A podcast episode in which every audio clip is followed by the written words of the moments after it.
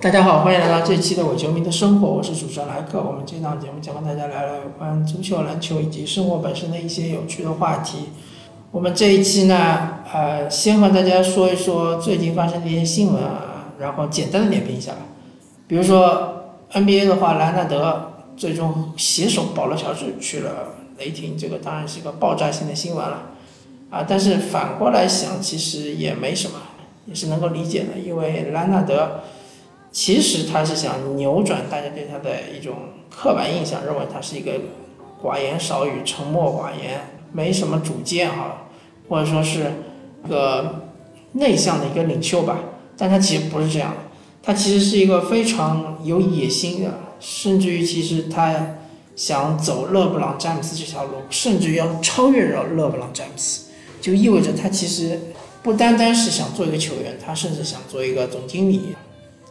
所以说他的动作就是去亲自招募了保罗乔治，当然雷霆队他们也没有说是很亏很亏，甚至我觉得雷霆有可能是赚了，因为他们现在这个阵容非常僵化啊，而且他们要交税，交很高很高的税，同时他们也没有机会去争夺总总冠军，甚至于我觉得他们都没有机会进入西决，那么对于老板来说是非常痛苦的一件事情，正好是。快船伸过了橄榄枝，然后总经理就顺水推舟把这个保罗乔治送去了快船，然后得到了非常非常多的选秀权以及年轻队员，以及一个到期合同的加利亚尼。加利亚尼这个球员呢，其实是很实用的，是能用，但是最终我觉得雷霆会把他交易走，然后你再换一个首轮选秀。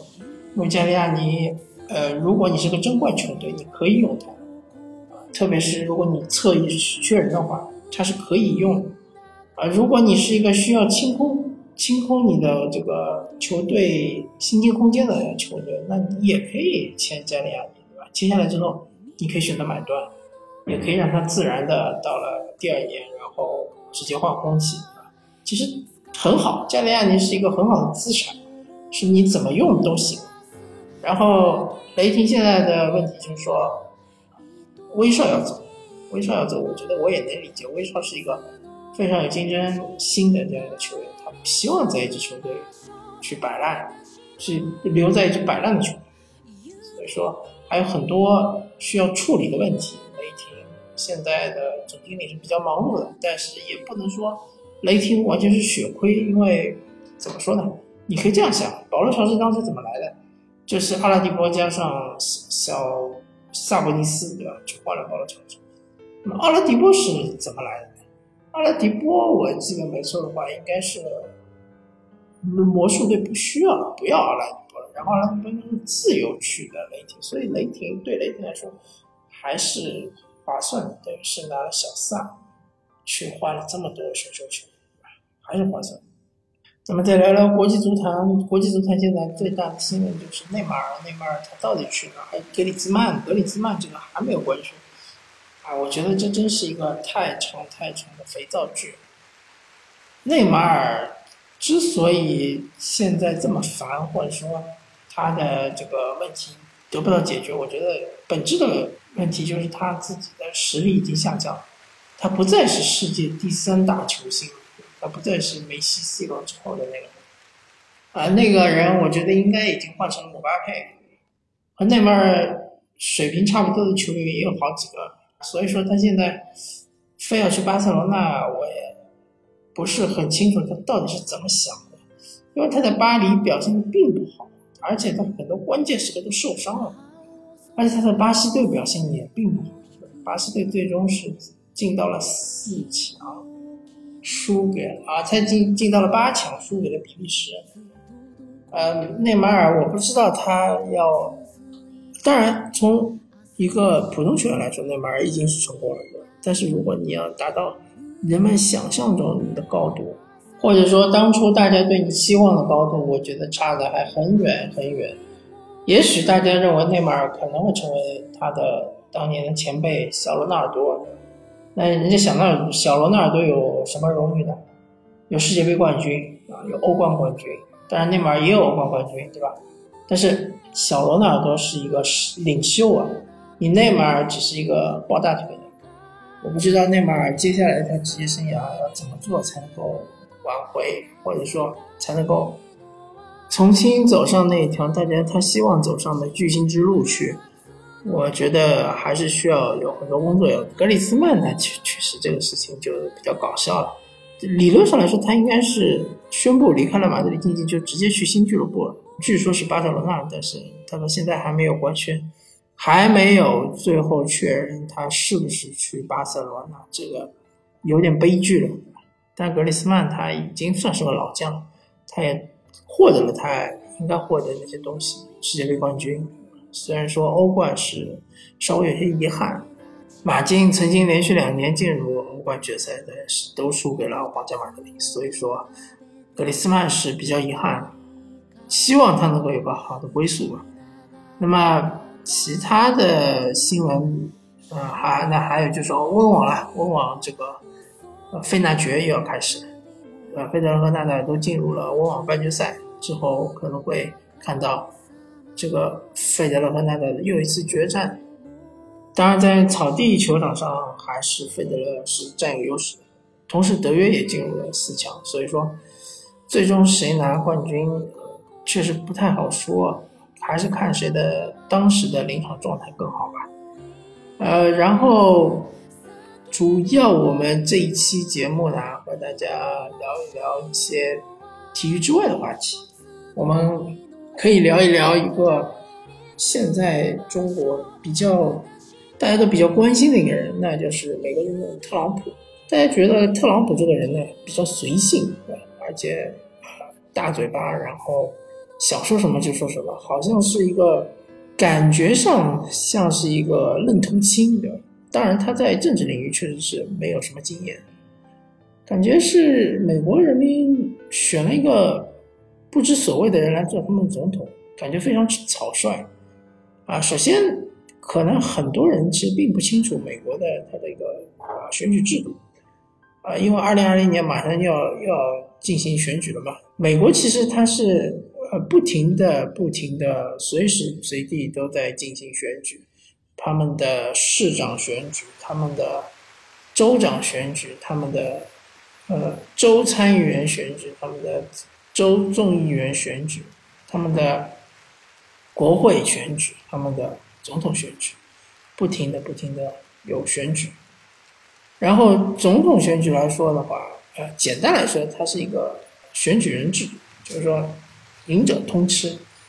每一个州呢，按照是人口来分到一定比例的票数，然后在这个州中。一般来说啊，一般来说就是共和党和民主党各出一个候选人来选举，然后这个州里面，只要这个候选人的票数是占优的，那么整个这个州所有的票都给这个人。对于特朗普来说，其实很简单，他就需要连任，对吧？对于民主党来说，他们需要找出一个强有力的政客来击败特朗普。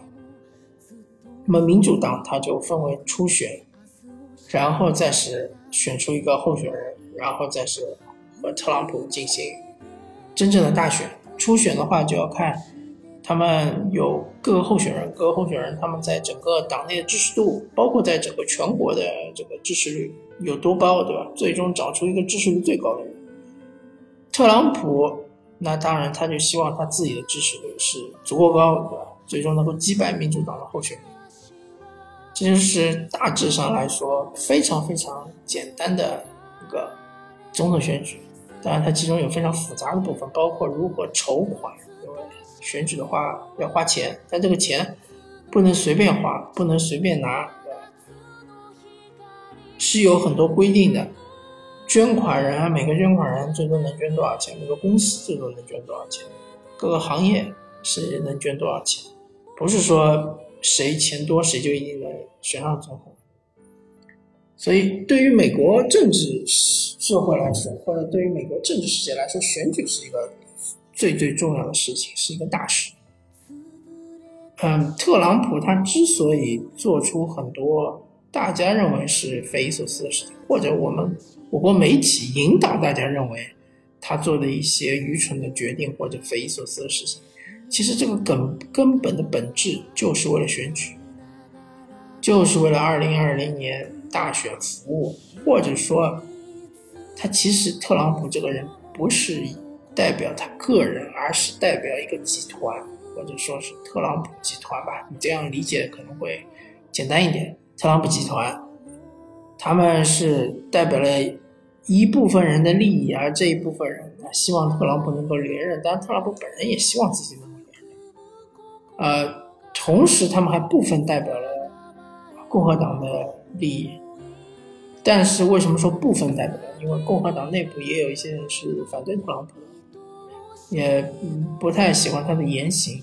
但是，一旦到了总统大选这样一个关键时刻，考验整个政党团结性的关键时刻，不管你是如何反对特朗普，你最终还是要站到他这一边。你作为共和党人，你作为和特朗普。同样都是共和党的这样一个参议员或者众议员，你最终还是要背书他的嘛？你最终还是要去支持他的。那么特朗普，比如说我们随便举个例子，他为什么对伊朗要进行强硬的态度？为什么他反而对朝鲜是是表示一个友善的态度，对吧？他其实都是为了竞选，他其实就是为了向他的选民展示，首先美国是很强大的。美国的形象是神圣不可侵犯的，呃，伊朗是一个邪恶轴心国的，我们一定要大家联合起来对付伊朗。啊，其实朝鲜呢是一个可以联合的、可以来笼络的这样一个小弟，而且朝鲜问题只要解决了之后呢，整个东北亚其实它就啊没什么威胁了，就会完全腾出手来去对付其他的地区。嗯，所以他的思路其实。都是为了讨好选民，这一点大家要清楚。特朗普坐在这个总统的位置上面，绝对绝对不是说他为了，比如说让美国更伟大，像他的口号一样，或者是为了振兴世界经济，或者说说的再难听点，是为了中美友好，这些对他来说都是一文不值的。对他来说最最值钱的就是选票，他都就是为了选票。就是为了选举，就是为了连任。但是连任之后，他可能他的目的又不一样了，对吧？因为可能有的人不知道，可能有的人知道，美国总统一般就是连任两届，不像其他的一些国家，对吧？可以什么无限连任什么的。美国总统，他这个倒不是法律规定，他是一个潜规则吧？你可以这样认为。整个美国历史上只有一位总统是一个特例，那就是罗斯福总统。罗斯福总统呢，当时是以战争为借口，二二次世界大战嘛，战争为借口，啊，所以就连任了四届。但是对于这一点来说，呃，美国历史上这个风评也不是很好。当然，罗斯福总统本身来说，这个总统他在整个总统的排名上是很高的，但是他对连任的问题确实有有点不是特别合乎规矩。因为华盛顿国父嘛，华盛顿总统本身作为开国第一总统，他自己就连任了两届，所以后面的总统他们也不敢去跨越这条红线。那么特朗普大概率也只只会连任两届，对吧？当他连任第二届的时候，他就不再会为了选票，为了这个选举。而做他的工作，他可能是会为了自己的政治遗产。所提到政治遗产，大家就想想，奥巴马有什么政治遗产？奥巴马他的政治遗产就是奥巴马 Care，就是他的这个所谓的全民社保的一个法案。这个法案其实当时他是并没有通过国会，因为当时国会是被应该是参议院是被共和党所控制，所以啊，奥巴马奥巴马 Care 是不会通过的。但是奥巴马就运用了这个行政手段，就是总统特有的一个赋予他的这样一个啊权利，他是行政手段通过了这个法案，而这个法案它因为不是没有经过国会，所以它不能正作为一个正式的法律来执行。那么当奥巴马下台了之后呢，当特朗普上台了之后，他就挖空心思一直想要去推翻这个奥巴马 Care 这个法案。就反正简单来说，就是一个呃全民医保，特别是对于穷人来说，因为穷人，因为美国社会是这样的，就是你有一份好的工作、体面的工作，那么公司会给你交医保，会给你交医疗保险。如果你没有工作，或者说你的工作是呃比比较收入比较低的，或者说是条件比较差的，福利比福利待遇比较差的工作，那你就不会有医保，那你看病就很贵很贵，就是这样子。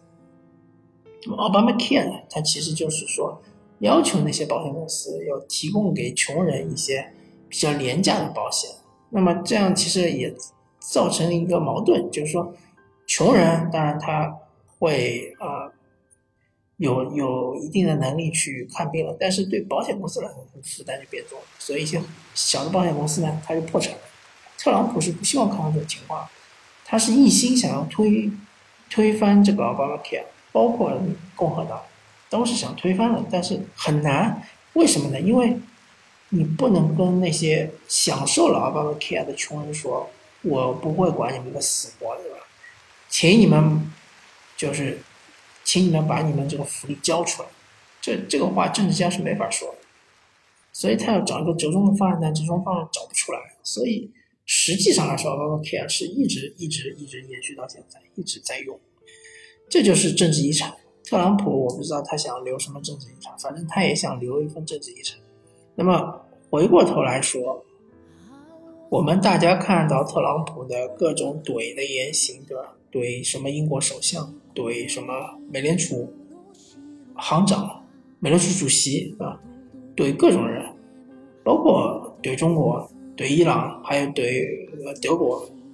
他所有的这些言行言论，并不是说真的是想要向你开战。或者说真的想要跟你打什么贸易战，他也有可能真确实会这么做，但是他最终的目的就是为了选票，最终就是为了连任，对吧？这才是他的终极目的。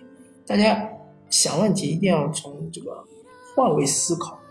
美国政府、美国的政治、美国的社会和中国是完全、完全、完全不一样的。他的所有的领导人都是选上去的，都是选民投票选上去的。选民其实是无疑是有巨大的权利以及有巨大的话语权。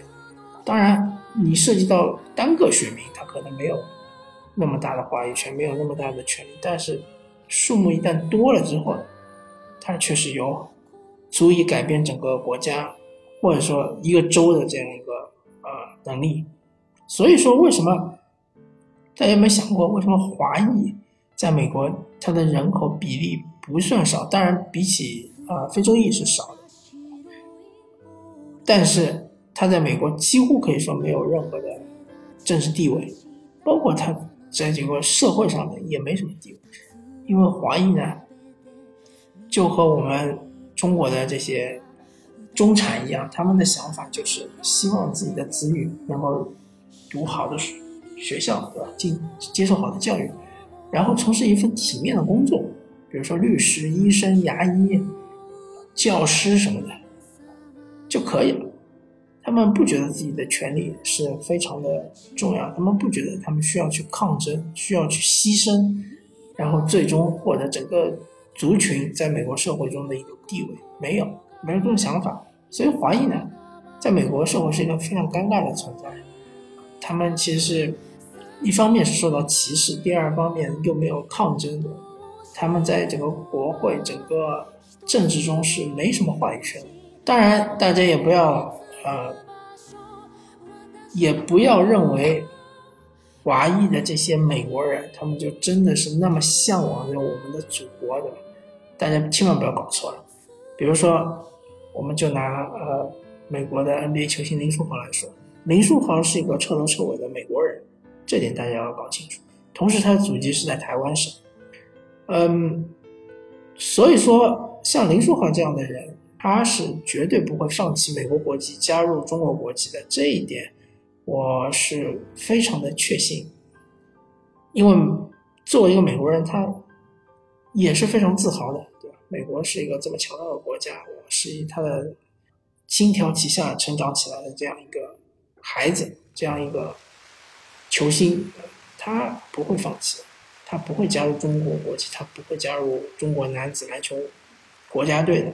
这一点，希望大家换位思考，想一下，其实就能想明白，对吧？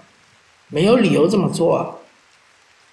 所以说，大家和大家稍微聊了一下我个人比较浅薄的知识吧，对于美国政治的一些非常非常浅薄的知识，大概的跟大家聊了一下，怎么说呢？就是对于美国政治、美国的总统的一些非常轮廓性的、非常模糊的一些、非常不精确的，或者说甚至于非常不准确的一些描述。